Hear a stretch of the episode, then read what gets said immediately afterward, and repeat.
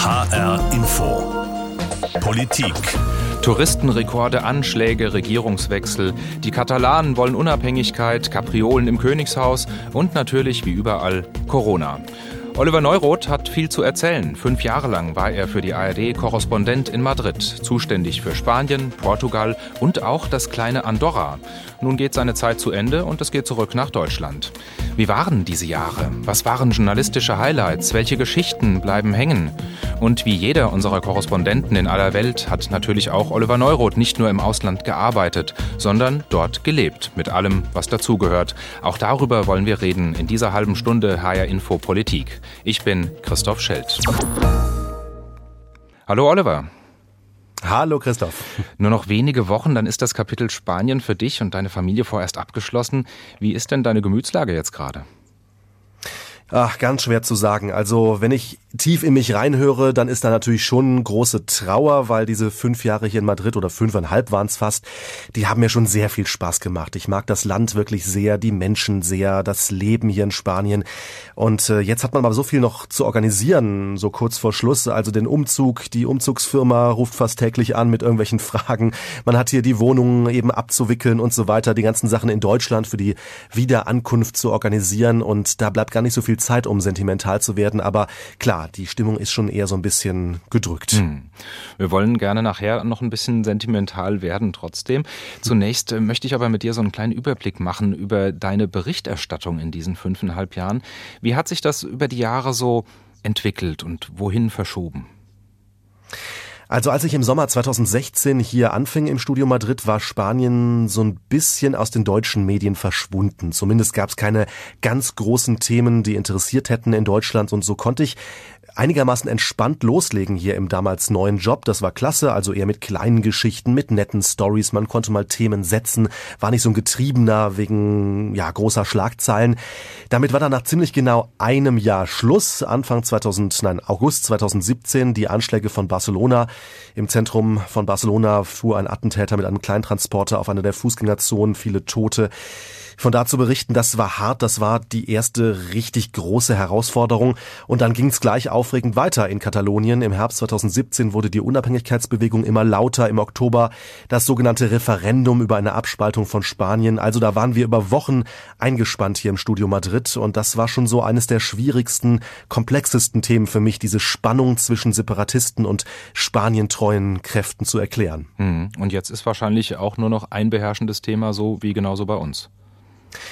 Ganz genau. Seit äh, März 2020 ist natürlich Covid, Corona das Thema Nummer eins.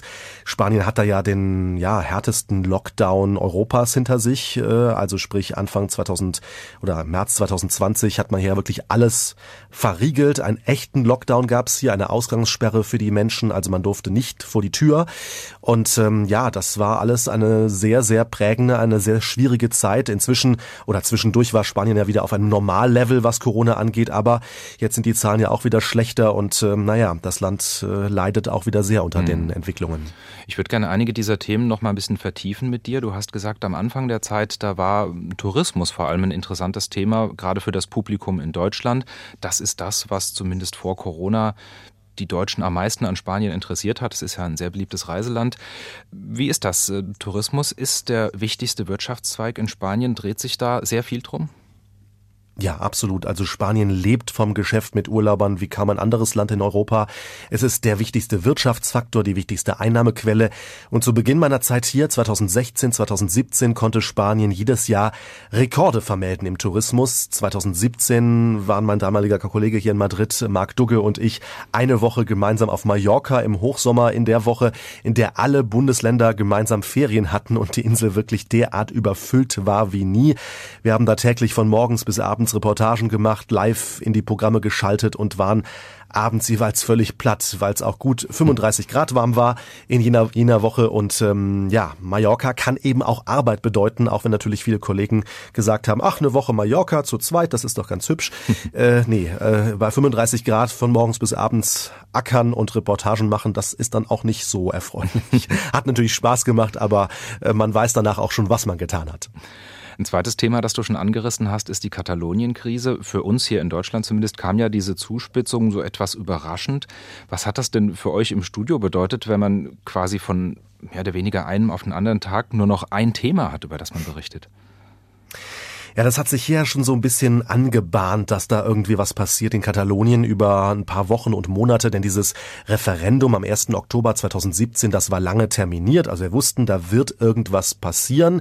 Die Frage war immer, kommt es wirklich dazu? Wird die Polizei das komplett verhindern oder machen die wirklich diese Volksbefragung zur Unabhängigkeit? Schließlich haben sie sie gemacht und dann quasi, ja, dann purzelte alles hier durcheinander und es kam ja schließlich zur Flucht des Ministerpräsidenten von Katalonien, von Herrn Puigdemont, der nach Belgien Belgien flüchtete. Also alles ganz skurrile Entwicklungen, die man sich so gar nicht hat vorstellen können, dass also erstmal diese Volksbefragung kommt, dann so eine Art Ausnahmezustand, weil die Menschen ständig auf die Straße gehen, weil es richtig, ja, Revolten gab dort und dann eben Herr Puigdemont auch noch. Das war für uns auch echt äh, erstmal sehr spannend ähm, und sehr unerwartet, dass es dann so wirklich lief.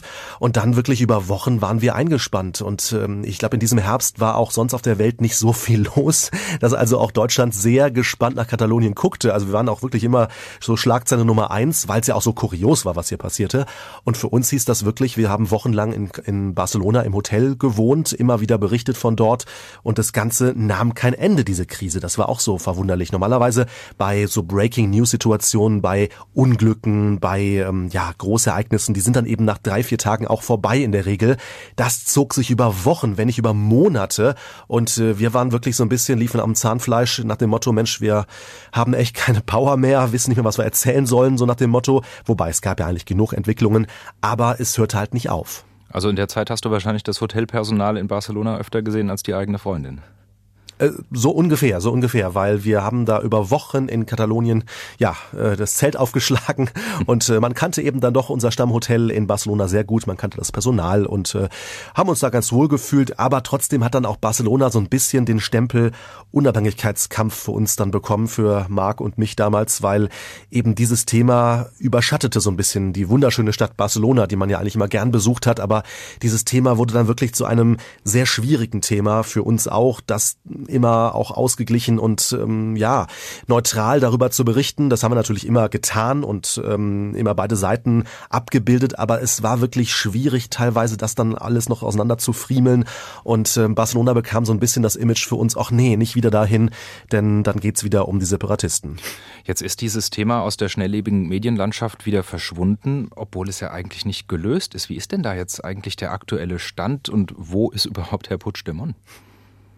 Herr Butschlemon lebt weiter in Brüssel. Dahin war er damals geflüchtet im dem heißen Herbst 2017 und ähm, da hat er sein ja hat er ein Haus gekauft und äh, versucht so ein bisschen den Unabhängigkeitskampf von dort aus weiter zu steuern. Er hat ein Abgeordnetenmandat im Europaparlament, also ist weiter Politiker und versucht eben über die europäische Ebene das Thema Unabhängigkeit Katalonien am Leben zu halten. In Katalonien selbst äh, sind tatsächlich die Unabhängigkeitsbefürworter an der Macht wieder oder immer noch, muss man sagen. Äh, eine etwas gemäßigtere Partei äh, stellt da den Ministerpräsidenten. Also es wird nicht mehr ganz so laut nach Unabhängigkeit gerufen dort, ein bisschen gemäßigter, es schwelt so ein bisschen. Ähm, ja, aber es, man, man will weiter Druck machen von Barcelona aus hier in Madrid, dass also die Unabhängigkeit kommen darf, ein Referendum nochmal starten darf. Aber dass sich da die Regierung in Madrid darauf einlässt, ist eher unwahrscheinlich und äh, es schwelt also weiter vor sich hin, dieses Thema. Mhm. Und jetzt Anfang 2022 ein beherrschendes Thema nur noch. Auch wenn wir aus Deutschland nach Spanien gucken, dann geht es um Corona. Was würdest du mhm. sagen, wenn du so die großen Linien betrachtest? Wie steht Spanien oder die Iberische Halbinsel insgesamt coronatechnisch da? Ja, ganz schwieriges Thema. Ich meine, wenn wir eins gelernt haben in dieser Pandemie, dann, dass Vorhersagen oder äh, Einschätzungen, wie es weitergeht, ganz, ganz schwierig sind, weil es immer kippen kann und eine neue Variante auftauchen kann und so weiter und so fort. Wir wissen es ja. Ich glaube, das Thema wird die Iberische Halbinsel noch sehr lange beschäftigen, leider. Ähm, und vor allem wird es natürlich den Tourismus wieder sehr beuteln. Also es ist weiterhin kein Licht am Ende des Tunnels zu sehen, so richtig zumindest. Und ähm, der Tourismus wird leiden und der Tourismus, wir hatten es ja eben davon, ist die wichtigste Einnahmequelle fürs Land. Also ich glaube, Spanien hat da noch eine Durchstrecke vor sich, Portugal ebenfalls, bis dann wirklich wieder, ja, das Rad einigermaßen rund läuft hier. HR Info Politik mit Oliver Neuroth. Du bist 39 Jahre alt. Die vergangenen fünfeinhalb Jahre deines Lebens hast du in Madrid gelebt und für die Radiohörerinnen und Hörer in Deutschland über Spanien und Portugal berichtet. Was wir bisher besprochen haben, das war sozusagen die prägenden Themen in der journalistischen Berichterstattung. In mehr als fünf Jahren als Korrespondent, hat man ja aber auch viele kleine, unscheinbare Erlebnisse, Kuriositäten, skurrile Interviewpartnerinnen. Welche Anekdote ist dir da im Gedächtnis geblieben? Ja, da gab's natürlich so ein paar. Also Spanien ist erstmal ein Land, was ganz viele kuriose Geschichten zu bieten hat. Das finde ich auch ganz toll hier, dass man also wirklich Stories findet, die man in Deutschland, glaube ich, eher so nicht findet. Und äh, zumindest springen sie einen fast schon an hier. Eine nette Geschichte war zum Beispiel, dass wir 2018 50 Jahre 68er Bewegung als äh, Thema gesetzt haben. Und da war ich auf La Palma, die Insel, die ja durch den Vulkan gerade mhm. für Schlagzeilen sorgt in den letzten Wochen. Ähm, und auf La Palma leben nämlich noch ein paar Hippies in Höhlen. Äh, tatsächlich, also in, in Stein geschlagenen Höhlen in, in, in Bergen drin. Das ist ganz kurios dort. Und die leben wirklich so ein bisschen von Luft und Liebe. Und ähm, das ist so eine Handvoll Menschen. Jetzt sind es nicht wirklich viele, aber klar, die gibt es eben noch. Es sind auch ein paar Deutsche dabei. Und die habe ich getroffen 2018. Das war sehr kurios, weil da muss man sich natürlich wirklich dann auch selbst so ein bisschen am Riemen reißen, wenn man ein Interview macht mit diesen Leuten, ähm, wo man sich natürlich denkt, Mensch, das kann doch eigentlich gar nicht funktionieren, was diese Leute hier tun. Die haben nicht wirklich eine Einnahmequelle. Die äh, ja leben so ein bisschen von Luft und Liebe und ähm, dass man dann nicht lacht während des Interviews und sich so ein bisschen am Riemen reißt, das fiel mir ein bisschen schwer, aber ähm, das war ein unvergesslicher Termin und eine schöne Reportage, die daraus geworden ist, denke ich mal. Äh, dann eine andere nette Geschichte ich habe immer mich sehr interessiert für, die kuriose Infrastruktur in Spanien. Spanien ist das Land mit den meisten Autobahnkilometern in Europa, mit den meisten Hochgeschwindigkeitszugkilometern, Streckenkilometern und mit den meisten Flughäfen, die schön mit äh, Subventionen aus Brüssel finanziert wurden. Kleine Regionalflughäfen, wie wir auch in Kassel den berühmten haben. Ne? Aber hier gibt's eben zig dieser kleinen Flughäfen. Wirklich jede Provinz hat einen. Und ähm, eben auch ja viele Hochgeschwindigkeitszüge, wo man sich fragt, brauchen wir die wirklich hier in Spanien. Und da gibt es einen, der jeden Tag, also einmal am Tag von ähm, Madrid nach Huesca fährt, im äh, Nordosten des Landes. Und das ist eigentlich eine kleine Provinzhauptstadt, wo nicht wirklich Bedarf ist, aber aus diversen Gründen, politischen Gründen, gibt es eben diese Verbindung. Und der Zug hält in Tardienta zwischendurch, ein kleiner Ort, ja, ich würde mal sagen, mit maximal 1000 Einwohnern, wenn es hochkommt. Und ähm, da bin ich eben hingefahren, um so ein bisschen diese Kuriosität dann als Reportage darzustellen. Und dann fragte mich dann tatsächlich die Schaffnerin auf dem Weg von Madrid nach Tardienta, äh, kam mit der Passagierliste zu mir und meinte, entschuldigen Sie, ich habe jetzt gerade die Liste hier vor mir. Ähm, stimmt das, dass Sie in Tardienta aussteigen? äh, ich arbeite seit 25 Jahren auf dieser Strecke, da ist noch nie jemand ausgestiegen. Sind Sie das jetzt wirklich der Erste? Und ich dachte nur, meine Güte, bitte wiederholen Sie diesen Satz nochmal bitte in mein Mikrofon. Es hat sie zum Glück getan und das war natürlich mein liebster O-Ton dieser Geschichte, die, der diese Kuriosität einfach nochmal so schön plastisch darstellte. Also ja, das sind so zwei Geschichten, die ich gerne ähm, im Hinterkopf noch habe. Sehr schön. Zu dem Berichtsgebiet gehört nicht nur Spanien und Portugal, auch die dazugehörigen Inseln von den Balearen im Osten bis zu den Kanaren im Westen, Madeira und die fernen Azoren ganz draußen im Atlantik und dann auch noch Andorra nicht zu vergessen. Wie vielfältig ist denn der Südwesten Europas? Enorm vielseitig. Also Spanien an sich hat ja schon ganz viele verschiedene Facetten, wenn man das wenn man jetzt nur das Festland sieht. Also Nordspanien ist ja völlig anders als Südspanien. Südspanien ist ja das eher, was wir so als, ich sag mal, Klischee-Spanien sehen. Da findet der Stierkampf noch äh, statt, da wird Paella gegessen und da wird Flamenco getanzt. Nordspanien dagegen ist eher so ein bisschen, ich sag mal, wie Irland. Eine raue Küste, grüne Hügel. Das kennen dann wenige Deutsche, also für mich auch fast die schönste Ecke von Spanien. Dann eben, wie du gesagt hast, die Inseln, die auch völlig unterschiedlich sind. La Mallorca kennt irgendwie fast jeder, auch eine wunderschöne Insel, die ja auch viele Facetten hat und viel zu bieten hat. Die Kanaren wiederum erinnern mich sehr an Südamerika. Ist ja auch gar nicht mehr so weit, naja, was heißt nicht so weit, aber die Kanaren liegen ja auf der Fast Strecke auf quasi Luft, genau, luftlinienmäßig gesehen vom europäischen Festland Richtung Südamerika. Es leben ja unglaublich viele äh, Venezolaner zum Beispiel auf Teneriffa und Gran Canaria und das merkt man so auch im Leben. Das ist alles weit weg von Europa, finde ich. Da merkt man, dass die Straßen nicht so ausgebaut sind, dass die Häuser bunt bemalt sind, dass äh, alles ein bisschen lockerer abläuft. Also die Kanaren sind für mich schon so halb Südamerika manchmal. Und ähm, ja, dann hast du die Azoren erwähnt. Das ist eine ganz raue Inselgruppe, die ja mitten im Atlantik liegt. Also wirklich vom Wetter gebeutelt oft. Da äh, stürmt es und regnet es dann wochenlang. Das Azoren hoch kennen wir ja alle in Deutschland aus dem Wetterbericht. Äh, Andorra wiederum ein kurioses, ähm, ja, ein Zwergstadt, ein Fürstentum in den Pyrenäen, wo ja Glücksspiel eine Rolle spielt, ähm, wo ein Steuerparadies sich befindet, weil die Steuern so niedrig sind. Also es hat so ein bisschen so einen unseriösen Touch Andorra, finde ich dann, weil es eben so merkwürdige ähm, Komponenten hat. Also man kann sagen, dieses Berichtsgebiet hat wirklich, ja, alles zu bieten und äh, ich habe mich hier sauwohl gefühlt. Und äh, welche Seite sollten wir Deutschen unbedingt mal viel stärker kennenlernen? Tatsächlich finde ich Nordspanien eine ganz spannende Ecke und ich habe immer versucht, in den fünfeinhalb Jahren auch so ein bisschen der Botschafter für Nordspanien zu sein. Wenn dann so im Sommer ich oft gefragt wurde, ja und touristisch, was sind denn so Empfehlungen oder vielleicht Geheimtipps, habe ich oft gesagt, ja das Baskenland zum Beispiel, eine unglaublich raue Gegend zwar und man hat im Sommer eben nicht die Wettergarantie von 25 oder 30 Grad und Sonnenschein, da kann es auch mal ein bisschen einen Regentag geben, aber es ist einfach so wunderschön, diese, diese raue Nordküste, weil sie eben so unterschiedlich ist oder sich so unterscheidet von der Südküste. Dazu die Gastronomie. Ähm, Im Baskenland ist die beste Küche eigentlich Spaniens zu Hause. Da ist auch äh, eigentlich jeder Spanier oder kann dem beipflichten, da nicken. Ähm, da werden ja die Pinchos äh, gestaltet. Das sind ja Tapas, die ganz kunstvoll ja geschichtet werden. Also ich sag mal ein Stück Brot, darauf ein Stück Sardelle, ein Stück Tomate, ein Stück ähm, gebratener Ziegenkäse. Also ganz wilde Kreationen von von von leckersten Häppchen. Das ist wirklich eine Reise wert, das nordspanische Baskenland. Also man hört, äh, wenn es mit dem Job beim Radio nichts mehr wird, dann kannst du auch Botschafter für die Region Baskenland werden. Bei Infopolitik mit Oliver Neuroth. Nach fünf Jahren endet jetzt seine Zeit als unser Korrespondent in Madrid. Wir blicken zurück und voraus. Oliver, du warst ja schon lange Spanien-Fan, von Kindesbeinen an kann man sagen. Ist also mit dieser Korrespondentenstelle für dich da auch ein Stück weit ein Traum in Erfüllung gegangen? Ja, auf jeden Fall. Also ich wollte immer schon Korrespondent hier in Madrid sein. Das, oder was heißt immer, zumindest so in meiner Radiozeit. Das war immer so ein Traum, wenn ich dann die Kollegen gehört habe aus Madrid, dachte ich mir oft, Mensch, das wär's, das mal zu machen.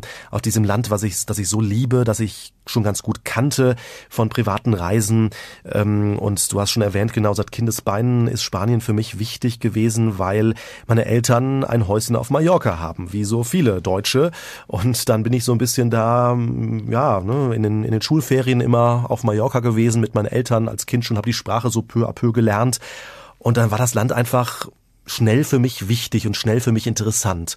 Und dann hat es über viele, naja, Zufälle geklappt, dass ich dann diesen Posten auch bekam. Das lief dann alles nicht ganz so geradlinig, aber manchmal sind es ja so die Zufälle, die im Leben dann doch diese schönen Entwicklungen bringen. Und ähm, ich kann wirklich sagen, das war immer mein Traumjob und ich durfte ihn nun machen. Äh, das einzig Negative daran ist jetzt, dass jetzt automatisch etwas etwas Schlechteres kommt. Obwohl, nein, was Schlechteres ist jetzt vielleicht ein bisschen zu negativ, aber wenn man ja so sagt, ähm, man hat seinen Traumjob im Prinzip jetzt schon gemacht mit 39 Jahren, dann fragt man sich, okay, hoffentlich kommt noch mal einer, der mich dann auch noch mal so ausfüllt, aber ich bin da sehr zuversichtlich und der wird bestimmt kommen. Aus eigener Erfahrung kann ich sagen, auch der Job als Hauptstadtkorrespondent in Berlin ist ein ganz toller. ja, auf den freue ich mich auch auf wirklich riesig. Wie hat dich denn Spanien geprägt, diese Zeit? Wie hat die dich auch verändert vielleicht? Natürlich bin ich so in meinem Lebensrhythmus schon sehr spanisch geworden, glaube ich. Also wenn man mal auf die Essenszeiten hier guckt. Spätes Abendbrot. Äh, ja, genau. Also ähm, beziehungsweise wenn man mal morgens anfängt, Frühstück auch eher ein bisschen später und vor allem sehr klein, äh, während ja man in Deutschland doch eher kräftig frühstückt, um gut gewappnet zu sein für den Tag, ist der Spanier ganz gern nur in so ein Croissant und trinkt einen Milchkaffee und das war's.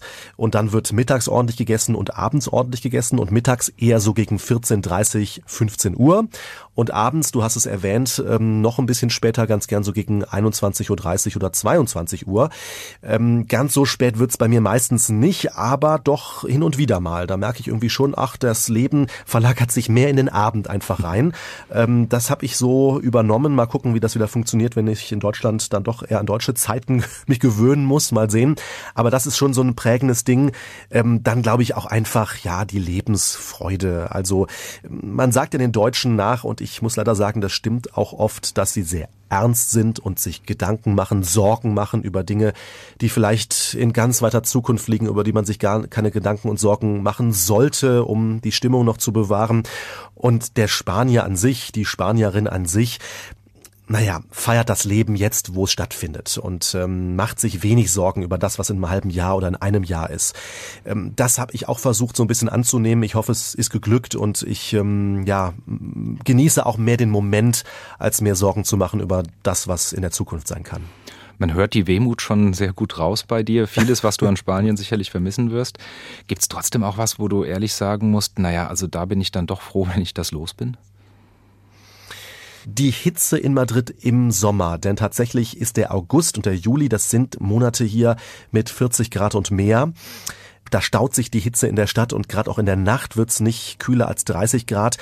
Ähm, das werde ich, glaube ich, auch nicht vermissen. Worauf freust du dich denn am meisten in Deutschland? Die Standardantwort unserer Korrespondenten ist dann immer Brot. Bei dir auch? Dachte ich auch jetzt gerade drüber nach. Tatsächlich, ähm, ja, ist das schon so ein Punkt. Ne? Das deutsche Brot ist ja nun mal berühmt und hier isst man ja das Weißbrot, das Stangenbrot und es gibt kein wirklich gutes ähm, Schwarzbrot und Körnerbrot. Das mag ich schon auch immer sehr, wenn ich mal zwischendurch zu Besuch in Deutschland bin oder war. Ähm, darauf freue ich mich dann schon, das stimmt.